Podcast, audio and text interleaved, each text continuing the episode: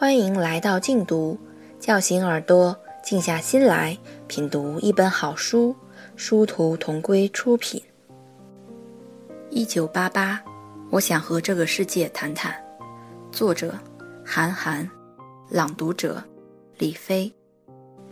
我掏出十五块钱，放在桌子上，扶着娜娜走到一九八八边上，旁边有两家鞋子大卖场，一家写着“含泪甩货”。牛皮皮鞋二十九元一双，还有一家写着“出口转内销”时尚拖鞋五元两双，两家一看就知道关系非常的紧张。门口都竖着劣质家用音响，一家在播放张国荣的歌，一家在播放谭咏麟的歌。我们进了一九八八，车门一关，和没关是一个隔音效果。娜娜说：“倒车。”我问她。为什么？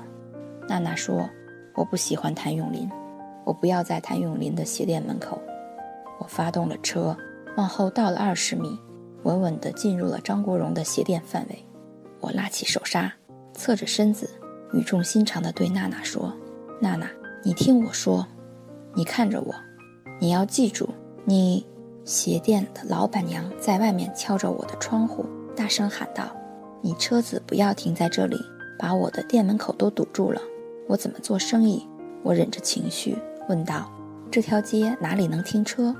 老板娘往前一指，道：“往前二十米。”娜娜说：“走吧，别停了，我们上路吧。”我开着车拐出了这条繁华的岔路，上了坑坑洼洼的国道，对面就是一个巨大的假中石化加油站。过了这个繁华的地方，前面就是一片黑暗。我并不想把这个我并没有感觉，而且已经怀孕的姑娘带进黑暗的前路，但是我也无法将她抛弃在繁华的此地。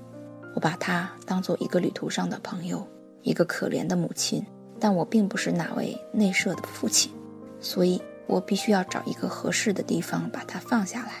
我假装不经意的换挡，告诉娜娜：“娜娜，你听我说，你去找那个男的。”现在就打电话，我也给你一点钱，你加起来应该能把孩子生下来了。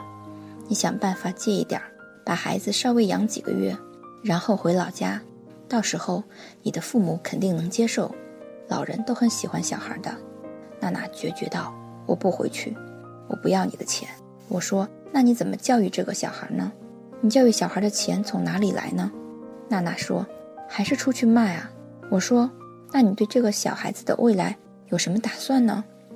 娜娜说：“不用出去卖啊。”我说：“但如果是个男孩子呢？”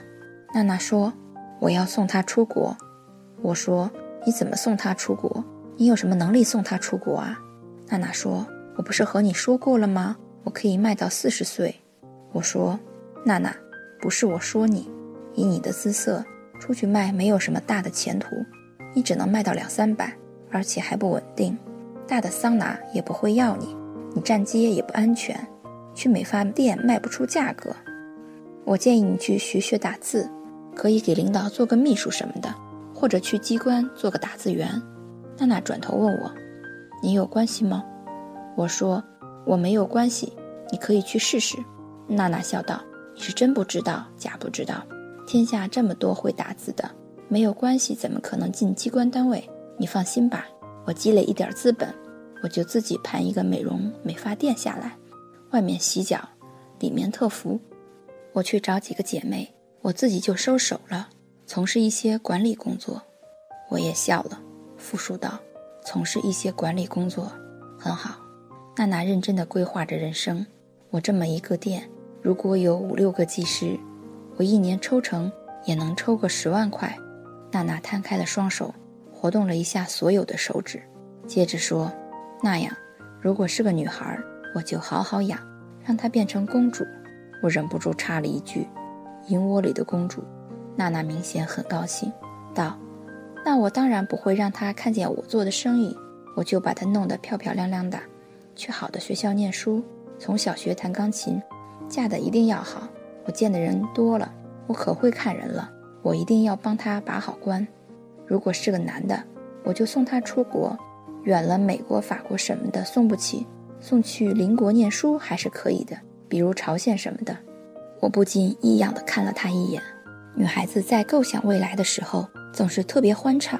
娜娜始终不肯停下，说道：“到时候她从朝鲜深造回来，学习到了很多国外先进的知识，到国内应该也能找个好工作，估计还能做个公务员。如果能做官什么的就太好了。不知道朝鲜的大学好不好？朝鲜留学回来当公务员的话，对口不对口？”我情不自禁地插了一句：“对口。”娜娜得到首肯，喜上眉梢，那就太好了。如果当不成公务员，就做点生意。我这里应该还留了一笔小钱，就是娶老婆太麻烦。如果没钱买房子，就得娶个外地老婆。不过不要紧，因为我们在这个地方本来也是外地人，说不定娶了个外地的，正好是我们本地的。但我们本地的也没什么好，穷乡僻壤。如果能娶到一个城镇户口的老婆就好了。娶个大城市的老婆，那真是有出息。比如娶个上海老婆，北京老婆，那我就开心死了。万一弄得好，娶个外国老婆，娶了朝鲜老婆，那真是出人头地了。这要是娶到一个美国老婆，哈哈哈哈哈哈！我跟着他一起大笑，哈哈哈哈哈哈！娜娜突然间安静下来，低声说：“可是我攒了多少时间啊？我才攒了两万块。你知道，有些人很变态的，有的人喜欢看你跳舞。”一跳要跳一个小时，好多客人喝了酒，怎么弄都弄不出来。有些客人一定要你说下流的话，还有要亲嘴的，还有说要全身漫游的。有的客人干到一半，说让我转身，我就转身了，他就偷偷的把避孕套给取了。我到最后才发现，我很小心的，如果不用套的，我要检查他半天，看了没问题才行的。后来我就得了病。你别紧张，你听我说完。我就是觉得那里不舒服，我跑了好多地方去看。你不知道，我把整个县城的电线杆都看遍了，一家一家对比，最后去了一家，说是技术最好的。一检查，我得了好几种病，什么尖锐湿疣、疱疹、梅毒、淋病，吓死我了。医生说一定要好好治疗，否则会转变成宫颈癌。变成宫颈癌以后就再也不能生孩子了，我当时紧张啊。医生说他们医院里新到了一个什么射线的红外治疗仪，发出红的光，要照一个疗程，每个疗程半个小时，一个疗程照十次，一次五百八十元，我就去照了。我心里当时那个难受啊，我又害怕害了别人，我半个月都没开张接客，就每天下午去掰开来照半个小时。照了一个疗程以后，又抽了一次血，医生说控制住了，但是因为我得的病实在太多了，只好了两个，就是梅毒和尖锐湿疣，还剩下疱疹和淋病没有好，需要继续治疗一个疗程。疗程的内容是继续照红外线，还要挂水，每次都给我挂那个什么氯化钠还是什么氢化钠，每次都挂。我又打断了他，说是氯化钠。就是生理盐水，是氢化钠的话，你真的每次都得挂。娜娜越说越气愤，道：“是的，就是生理盐水。”我说：“医生，能不能照五次？我卡里钱不多了。”医生说：“不能照五次，照五次容易复发。”他问我卡里有多少钱，我说：“够是够，但是我还要过日子。”医生指责我说：“是过日子重要还是身体重要？”还说我得这种病，一定是性生活不检点，让我要把和我有接触过的患者都一起带来治疗。我骗他说我男朋友出国了，医生说你男朋友肯定在国外不检点，才传染给了你。但是你要爱护自己的身体，一旦没有治愈，以后你就不能再生小孩了。我一听会影响生小孩，马上又刷了一个疗程，两个疗程以后。医生说我的病好了，可是我还是觉得有点不舒服。医生说那是因为红外线杀菌效果太强烈，导致一些好的细菌也同时被杀了，所以阴道内的环境有点失衡。但是免疫系统很快就会自动帮我搞好。我说好的，谢谢医生。医生还给我开了达克宁。我说那不是治脚气的吗？医生说这个止痒杀菌，觉得痒也是可以再抹抹。但是现在的你体内已经没有病毒了，我很高兴。那天走的时候已经很晚了，我是最后一个病人。我的医生收好东西，口罩一摘，他妈的，就是那个我转过身去的时候偷偷把避孕套摘了的这个禽兽。这个禽兽真的禽兽，居然连自己发生过关系的女人都不认得。我长得有那么容易忘记吗？气死我了！我当时就和他闹。要他赔我的医药费，那个医生说不可能的，还说他记起来了，还说他自己也得病了，是被我传染的。我说这怎么可能？我以前从来都是用套的。他说你们这种小姐有钞票什么都做得出来，又那么不卫生。我说搞什么？我很注意卫生的。他说他没有问我要医疗费，已经很好了。他也是用那个什么红外线给治好的。我当时那个气呀，就给砸坏了一个。我一砸以后，心想：完蛋了！如果那个医生一口咬定是我传染了他，我又没什么势力，而且我的职业还是犯法的，还没来得及说理就被抓进去了，那就完蛋了。我砸了他们的红外线治疗仪以后，说：算了，我就不和你计较了。那个医生抓住我要我赔，说这个红外线治疗仪要八十多万。现在红外线发射器被我弄坏了，我一看，真给我弄坏了，地上是碎掉的罩子。我一听要八十万，我就坦然了。我想，反正我也赔不起，他们还能把我怎么着？要是八千块，我反而紧张了。我都想好了，到时候我就告他强奸。我这一坦然，人也放松了。地上捡起了红外线治疗仪的发射口，我这一看，顿时气的。差点没有背过气。罩子碎了以后，里面就是一个桃红色的小灯泡。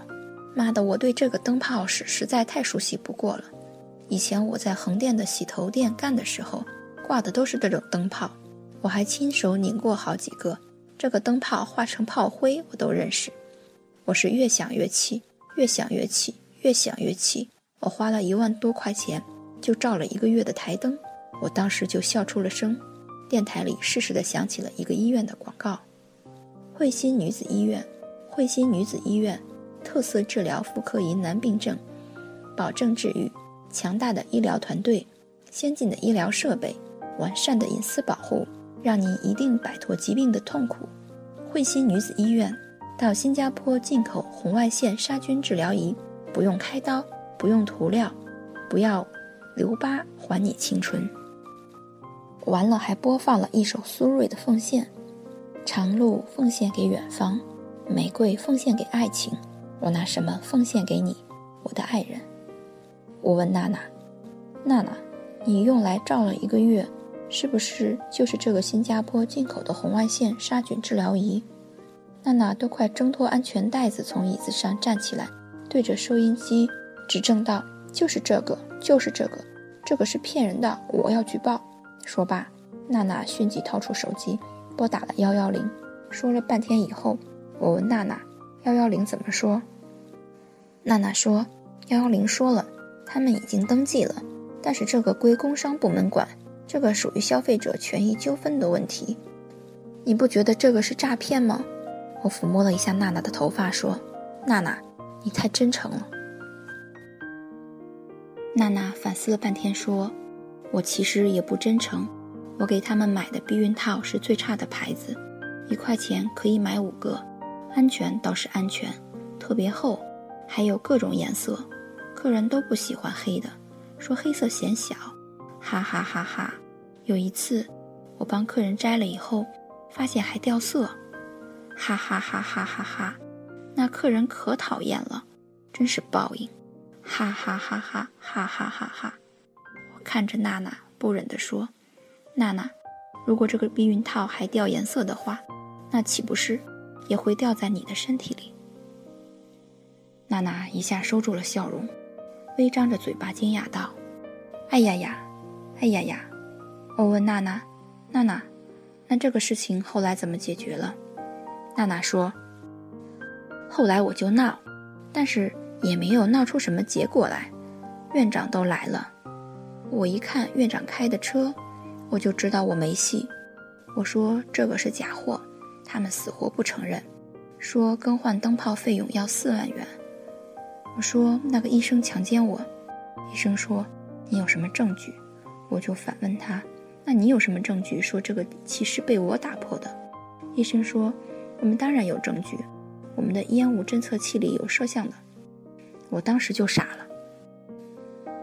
他们说这事就这么算了，两不相欠。他们自认倒霉，否则就把我的治疗视频和破坏财产的视频放到网上去。我当时还不服气，这个不是敲诈勒索吗？这个不是非法拍摄吗？有没有这个罪名？